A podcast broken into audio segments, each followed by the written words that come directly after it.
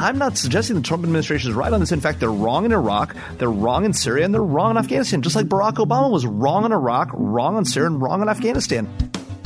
It is the week of March 9th, and welcome to Fault Lines, the National Security Institute's podcast that explores the disagreements between the political left and right on issues in national security and foreign policy. Today we have with us Dana Stroul, former senior staff member at the Senate Foreign Relations Committee, Andy Keiser, a fellow at NSI and a former senior advisor to the House Permanent Select Committee on Intelligence, first time guest Katrina Mulligan, managing director of the National Security and International Policy Program at the Center for American Progress, and myself, Jamil Jaffer, the founder and executive director of the National Security Institute. My first time actually hosting our podcast in place of Lester Munson. This week, we'll be discussing the practical and political implications of the peace agreement signed between the United States and Taliban. This agreement comes on the heels of a temporary ceasefire that and may be dissolving as we speak. So, first, I guess we talk, should talk a little bit about what the deal itself has in it. Mark Esper, the Secretary of Defense, last week said the deal is composed of four main parts guarantees and mechanisms by the Taliban that will ensure Afghanistan will never be used by terrorists to launch attacks against the United States and its allies. Number two, a timeline for withdrawal of U.S. and allied forces that commences in the next two weeks. The start of an intra Afghan negotiations within 10 days, and the pursuit of a permanent comprehensive ceasefire. So those are the four elements that Secretary Esper laid out. We saw some reporting over the weekend about some alleged secret annexes that some members of Congress have seen. Dana, tell us about what, what, what do you what should we think about this deal? Will the agreement prove to be binding? How will it look in five years?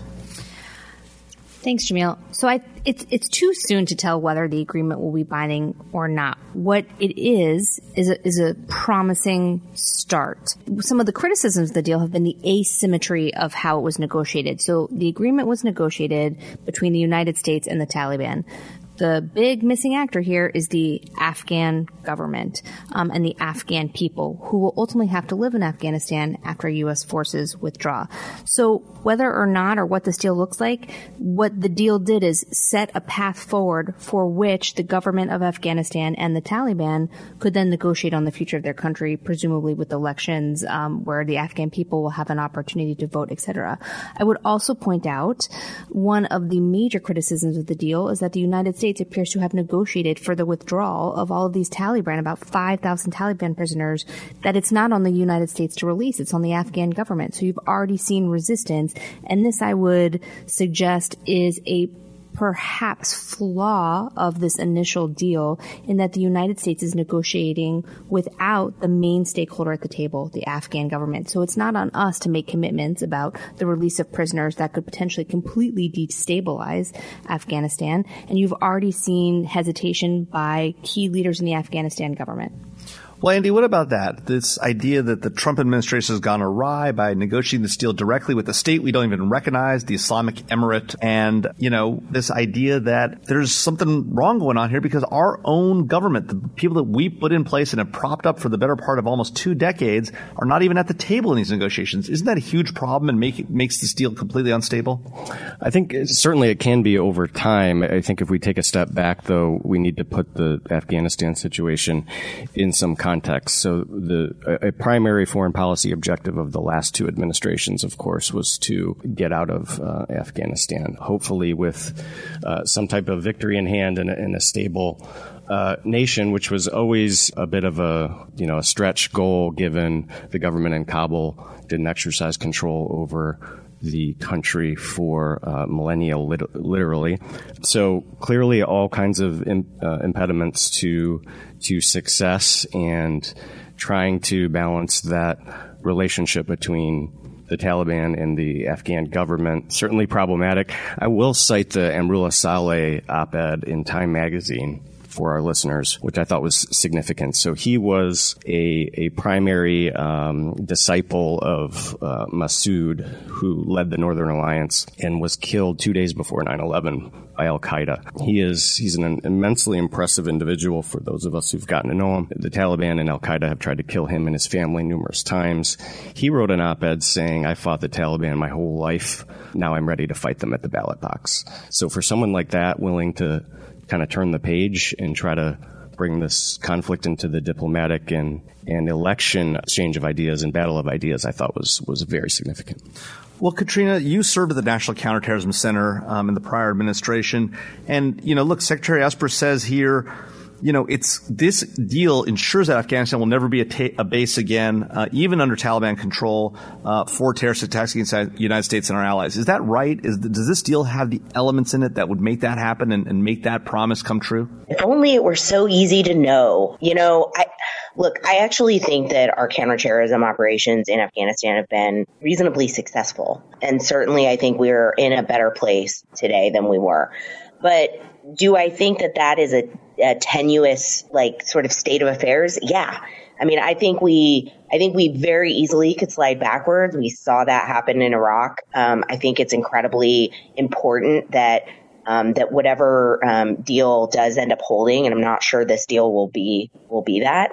I think it's got to contend with the realities of, of the counterterrorism threat. But you know, stepping back, you know, up to this kind of 30,000 foot level, I also think that we need to consider the broader strategic context. I mean, obviously, I worked in the counterterrorism space. I think terrorism issues are incredibly important. They certainly are important to the American people.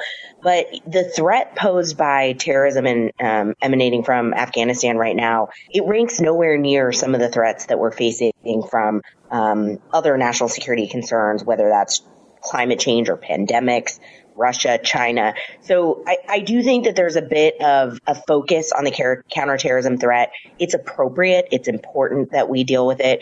But, but I also think it needs to be weighed against the broader strategic context of what the threats are facing the United States writ large. And I think there is a, a responsible way to kind of maintain the current state of affairs.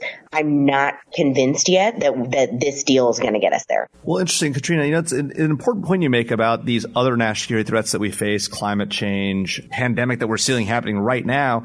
But I mean, I do think there's something special about terrorism, right? We've always thought that there was something different about 3,000 plus Americans being killed on a single day by civilian airliners flying into buildings um, and destroying them in the heart of uh, the world's greatest city. So, you know, I, I, do, I do take your point that there are bigger other national security threats that might be in play, and more people may die every year from car accidents or whatever. Name your, name your ill. But the reality is that the American people expect to be protected against terrorism. And, you know, the threat did emanate from Af- Afghanistan 20 years ago, and there may be bigger terrorist threats elsewhere in the world today, but that may be a facet of the fact that we actually went to Afghanistan and fought this battle for the last 20 years.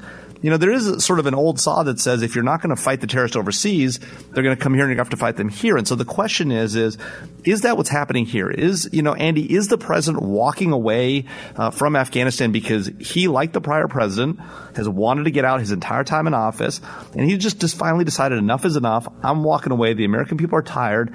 And if that means it heightens the threat environment and we let the people who, who host Osama bin Laden back in, well, so be it. You know, I, I, I, think the certainly the, the former, the, the latter might have some debate, but the siren song of sort of sort of pulling back from the world and and the idea that we could just reach out and touch someone easily to solve our problems is is not a new one, but I, I think is is often ill fated. So uh, take Afghanistan for for example. When we began closing a lot of um, forward operating bases in Afghanistan. What you lose is the important element of intelligence collection. It's really hard to know what bad guys to strike where if you have no idea where they are uh, or any ability to uh, engage them as far as their pattern of life activity. So those that withdrawal uh, becomes problematic in a lot of ways that are not always uh, initially seen. Um, I'd also cite the the idea that you know I think there's and actually I I, I, I, had a lot of concern with President Obama and, and, folks like Ben Rhodes who would draw this draw this uh, dichotomy that I thought was a, thought was a very false choice for the American people and the foreign policy establishment. Either you have 100,000 100, troops in a place or you have no presence. There's nothing in between. And one is bad and one is manageable. I thought that was, that was entirely false. And we saw that in Syria. We saw that in Iraq. And I think the same situation in, in Afghanistan now where you could have a small footprint with a significant impact.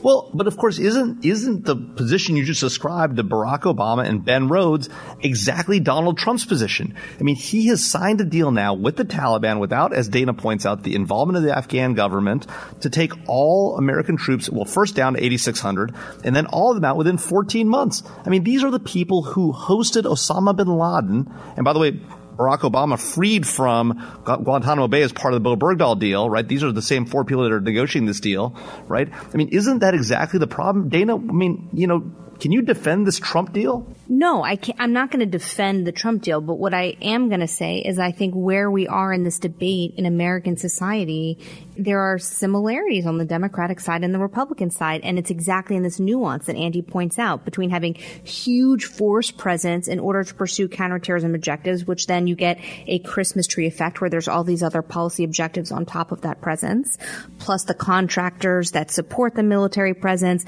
plus the distorting effects of the military, plus the contractor presence on domestic economies, which at times can exacerbate the conflict. We've seen this in Afghanistan, we've seen this in Iraq, etc and having nothing. And so you actually see the Trump administration in many ways having pursuing similar policy objectives, which is reducing force presence. And you actually, with this deal, look at what the Democratic primary candidate said. Nobody disagreed with the broader objective of reducing force presence in Afghanistan. The question is how you negotiate that. And at this point, what the Trump administration did is negotiate directly with, I mean, we haven't designated them as a foreign terrorist organization, with terrorists who harbored Al Qaeda in order to attack us on 9-11 without the Afghan government, which ostensibly has been the objective of our policy to create a stable Afghan government so that extremist elements like the Taliban can no longer host Al Qaeda in order to plot external operations against the United States. Well, so apparently in an, in an odd turn of events, I'm the only hawk in the room this time. And normally it's a pretty, it's a pretty, you know, agreeable audience. But I mean, I just don't believe this this idea that somehow it's all going to be fine when the Taliban take over. We're going to be free from counterterrorism concerns because they've finally reformed themselves.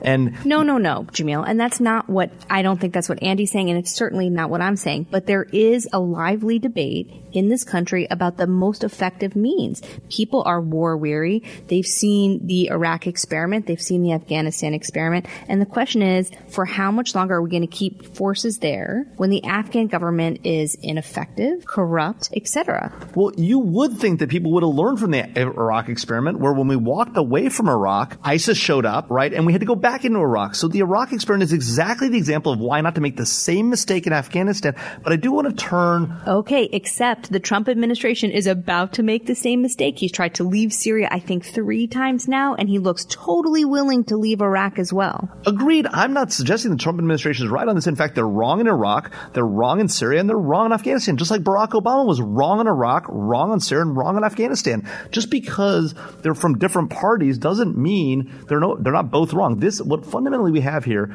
is a problem that yes, the American people are war weary, but it's because the American people need to be led. They need to be educated. That the reason we have been safe from terrorism for the last two decades, largely at home, is because we have fought the terrorists over where they live. But Katrina, you're the you're the terrorism expert in this room, right? You're the one who's done this for real on the ground.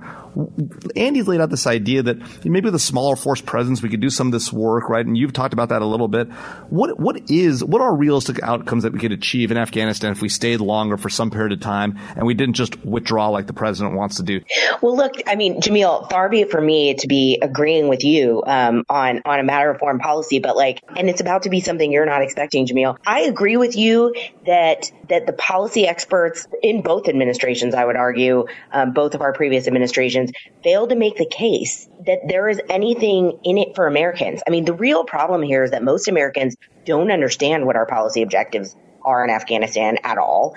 They are concerned about terrorism, um, but they are much more concerned when you actually look at polling data with the threat from violent white supremacy here at home than they are from you know this distant foreign threat. And and so like to your point, I think the real issue here is that most Americans don't see the nexus between what we're doing in Afghanistan and what impacts their lives.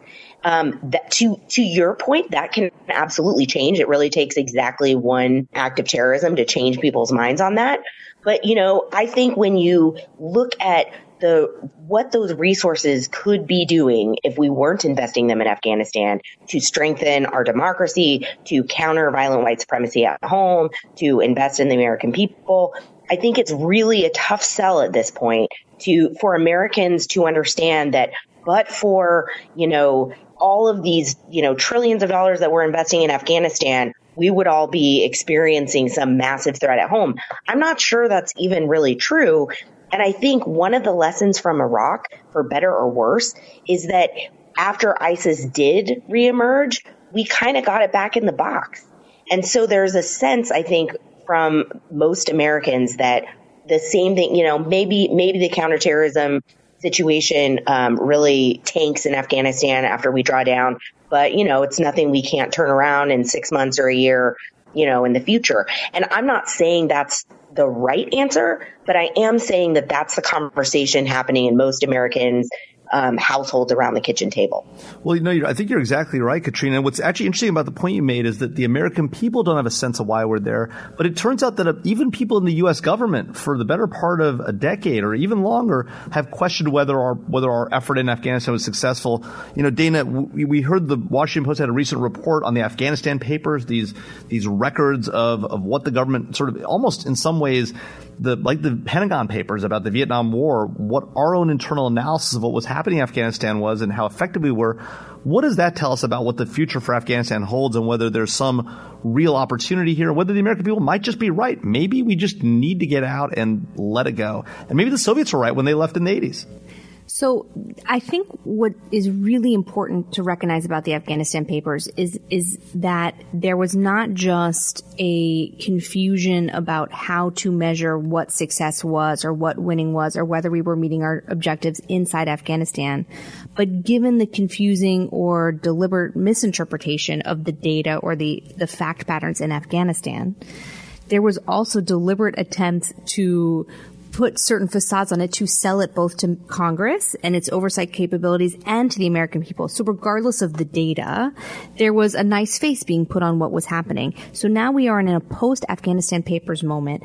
And I think people are even more cynical than they were before about what we're accomplishing in Afghanistan. So do you need this huge force presence to both fight the Taliban, do, do counterterrorism, but also help the Afghan government. So when we're drawing down our diplomatic mission, when we're reducing our U.S. Agency for International Development, Development Assistance funds, etc., what are we really doing to accomplish that objective of a stable, self-reliant Afghan government? And you could easily extend this to Iraq and Syria. You have a White House saying we're defeating ISIS, no problem here, and the reality on the ground is different.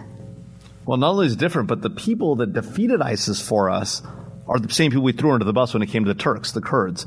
And so, well, let me ask you this, Andy. When it comes to this whole, you know, Afghanistan debate, one of the issues that came up during the Afghanistan papers was that not enough information was getting out to the American public and to our elected representatives in Congress about what was really going on on the ground in Afghanistan. And now, just over this weekend, we've gotten a report saying that there were classified annexes to this to this uh, agreement, two classified annexes that apparently lay out the details um, of exactly when and how the U.S. would withdraw, when we would share information with the Taliban of all people on U.S. troop positions.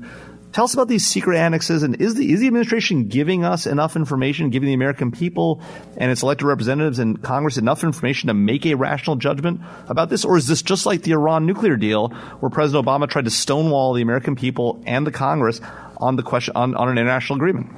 So I, th- I think there's a, a number of, of, key differences. First of all, the two annexes have been referred to as military implementation documents, uh, which, though classified, are available to to the Congress in in secure uh, settings. Key difference to the Iran nuclear deal. As far as um, how this might work going forward, I mean, listen, we're we're cutting, working to cut a deal with you know one of our foremost enemies over the last 20 years. It's it's certainly not going to be pleasant not all that much unlike dealing with Kim Jong Un in North Korea or others, which I think Jamil, if you and I had our way, perhaps uh, the the strategy and policies might might look significantly different. I would I, I will make one point. My thinking on this has evolved over the recent years in this way, and that is I do think having the support of, of, of the public of the of the country who's involved in the military engagement is more important than I understood or knew 20 years ago, and I think that's that's the failure Katrina hit on, and and it didn't happen two months ago or six months ago or ten years ago, but it was a sustained failure over the last twenty years. Can any of us sitting at this table think of the last major foreign policy speech by a national leader who laid out the U.S. objectives in Afghanistan in a thoughtful, coherent way? I can't. Uh, one that actually people paid attention to. So I think when the American people, all the only news they see out of Afghanistan is an occasional body bag showing up at Dover Air Force Base, and that's what they see. It's really hard for folks who support that mission to, you know, continually argue against certainly the easy policy position, which is it's just not worth it. Let's come home. But at the same time, you have to. Re- I do think we have to realize the folks we're sending, the military, intelligence, and diplomatic professionals we're sending over there, folks like uh, Jamil, myself, and Dana, who who want to see a positive outcome we're starving them of the resources. Katrina too. Katrina too. I'm sorry, starving them of of the resources uh, and policy support that they need to be successful, and we're wondering why we're at this stalemate. So I think we're we're kidding ourselves when we say that they can succeed based on the parameters and the the uh, the support that uh, that we're sending them. And you look at the public polling, and you look at what the national debate is. All the Democratic candidates and the President of the United States all have a certain view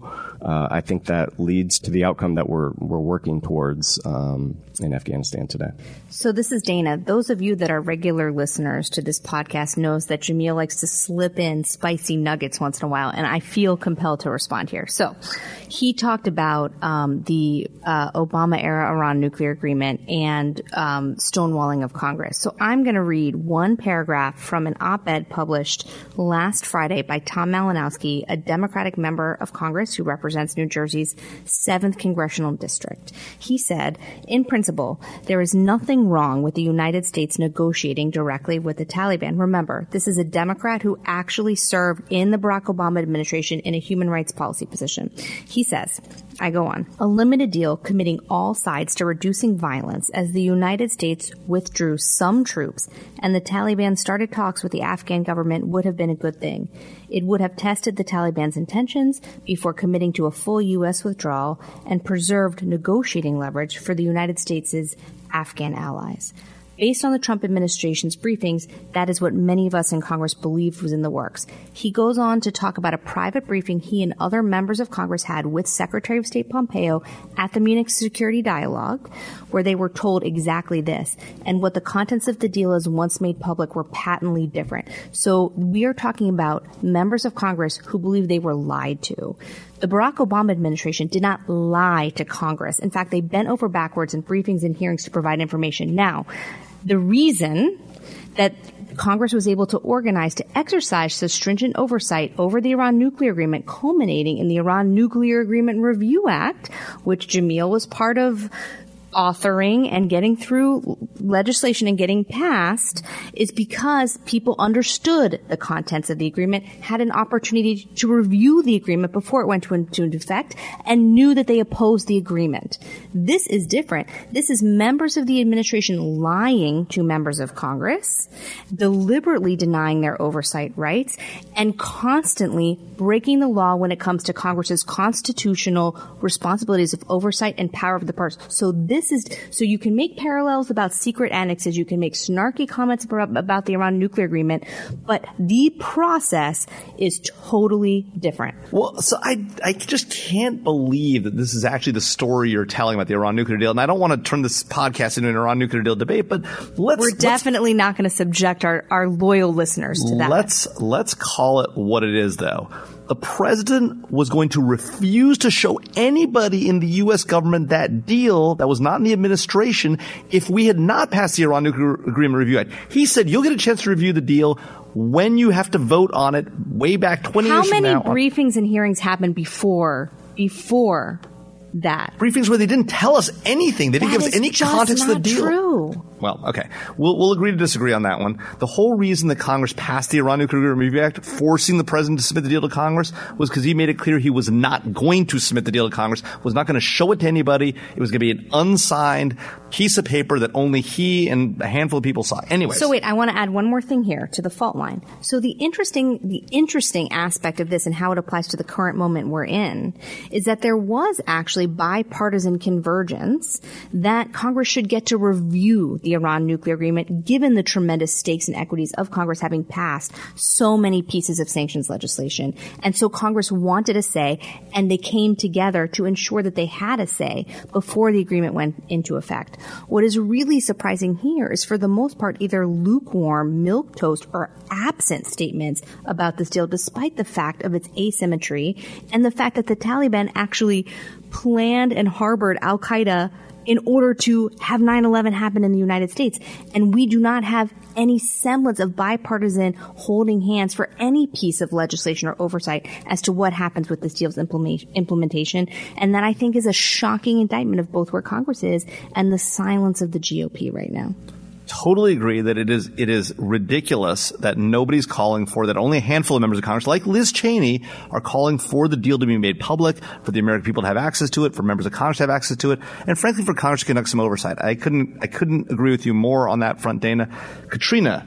What do you think? Are you where, where do you end up on this deal? Is it going to survive? Are we going to make it through to the end of this? Does the U.S. successfully withdraw from Afghanistan in the next few years? Next 14 months, as it turns out? I'm not in the business of betting on this administration to be successful. So I'm not going to put my thumb on that scale. But here's what I what I will tell you overall is that that we are at a point in the national conversation where we have really moved beyond Afghanistan and whether Afghanistan. And I think we have a different set of threats that the American people want to see the government respond to. Well, look, I think that's a great note to end on. So why don't we go to our final round of topics where everyone t- everyone talks about the hot topic that they're tracking that we didn't talk about today. So we'll start with Andy. So um, an interesting, disturbing uh, reminder this week of the risk of being a critic of Vladimir Putin. Just this week, a a Kremlin critic of the amoral uh, horrific regime in Chechnya was found stabbed 135 times in France. This, of course, is on top of the literally dozens of mysterious poisonings and um, suicides and accidents that have befallen critics of the Kremlin uh, in recent years. One more reminder: uh, these these little blips show up when uh, there's uh, you know somebody has some interesting sushi in London, uh, but then we kind of lose track of just how thuggish uh, this mafia regime is in in Moscow. And disturbing reminder this week. Great, thanks, Andy. Katrina. So I am increasingly concerned about the direction that the intelligence community is heading in at this kind of moment where we're all kind of focused on different things. I mean, having watched the nation sort of respond to um, the disclosures, the unauthorized disclosures of intelligence information by NSA contractor Edward Snowden, you know, I thought that we were as a country headed in a direction where we wanted our intelligence community to focus more narrowly on those areas where secrets really matter. And and I thought that the that the national conversation um, had kind of given the IC a steer that that mass uh, surveillance programs were, um, for lack of a better metaphor, juice that wasn't really worth the squeeze. And what I'm seeing now is sort of a, a trajectory for the intelligence community that that far from um, constraining itself in light of those disclosures is actually moving kind of squarely in the direction of emerging technologies, AI, machine learning, advanced analytics. And as I watch that, I have a lot of questions about whether or not the American people uh, really think that that's what they want their intelligence community to be doing. I think I think we need to have a national conversation about the value proposition of the intelligence community in today's information environment. And I think that the result of that conversation ought to be a narrowing rather than an expanding of those kind of programs. Got it. Thanks, Katrina. So with Andy, we've got dead Chechens. Katrina's increasingly concerned about about the growing effort in the intelligence community. Um, I'm looking at, at, oil and the huge drop in price uh, in oil over the last few days as the Russians refuse to uh, adhere to OPEC's suggested production cuts. Uh, as a result, Saudi Arabia dramatically increased its production of oil and cut its benchmark price of oil Today, uh, it looks like uh, benchmark crude is already down almost uh, 50% year to date as of mid midday trading today. Used to be for the U.S. That was a great day for the consumers, great day for the American for Americans generally. But of course, having become a net exporter of oil, the United States actually is increasingly affected by the reducing uh, price of, of, of oil in the international market. So it's it could be a tough day for, for the United States. Obviously, in some ways, uh, a, a, benefit to net consumers because uh, we're as we're as we're entering this uh, potential downturn, economic downturn uh, with the coronavirus. Uh, that may be a benefit. At the same time, oil producers in some of these oil producing states like North Dakota, Oklahoma, and the like, uh, where we have fracking going on, maybe a, and shale oil coming from there, maybe a real challenge. So that's that's one thing I'm tracking closely.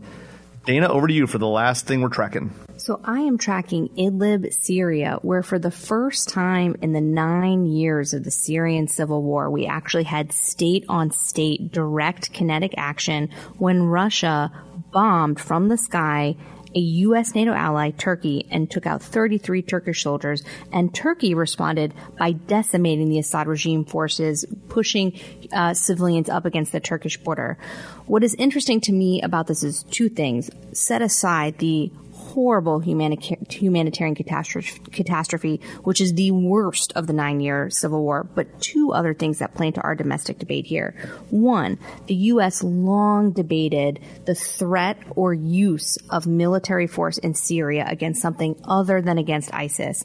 Congress never authorized that. The Barack Obama administration was hesitant to do it under Article 2 authorities. And here you actually have Turkey responding to threats against its border by, by taking out Assad material and personnel and Russia responding. So that's number one. And number two is despite all of this, the best the U.S. policy could come up with coming from the State Department was calling for a ceasefire, which in no way mitigates the humanitarian catastrophe, deals with the dog's breakfast of Al Qaeda affiliates in Idlib, or addresses the underlying causes of the Syria conflict. So Erdogan rushes to Moscow. Again, most people in the Middle East now believe the path of peace runs through Moscow, not Washington, negotiates a ceasefire that is totally not in the interest of President Erdogan of Turkey. So in the context of great power competition, which is another reason why the administration wants to get our forces out of Afghanistan and redirect great power competition against Russia and China, Russia negotiates a ceasefire that Turkey feels compelled to agree agree with that does nothing to, to protect uh, Turkey's interests. Great. Thank you, Dana. And thanks all of, to our listeners for joining us. As always, Fault Lines is produced by the National Security Institute. Find out more about the Institute at nationalsecurity.gmu.edu. If you have any topics you'd like us to cover in the future, send us an email at nsi at gmu.edu. If you like what we're doing, be sure to rate and review us and subscribe so that more people can find our show. We'd like to thank Switch and Board in DC for hosting and engineering our episode for today, Claude Jennings for editing, Cole Frank and John Wilson for research, and Grant Haver for production assistance. Join us next week for another provocative conversation and further analysis of national security's fault lines.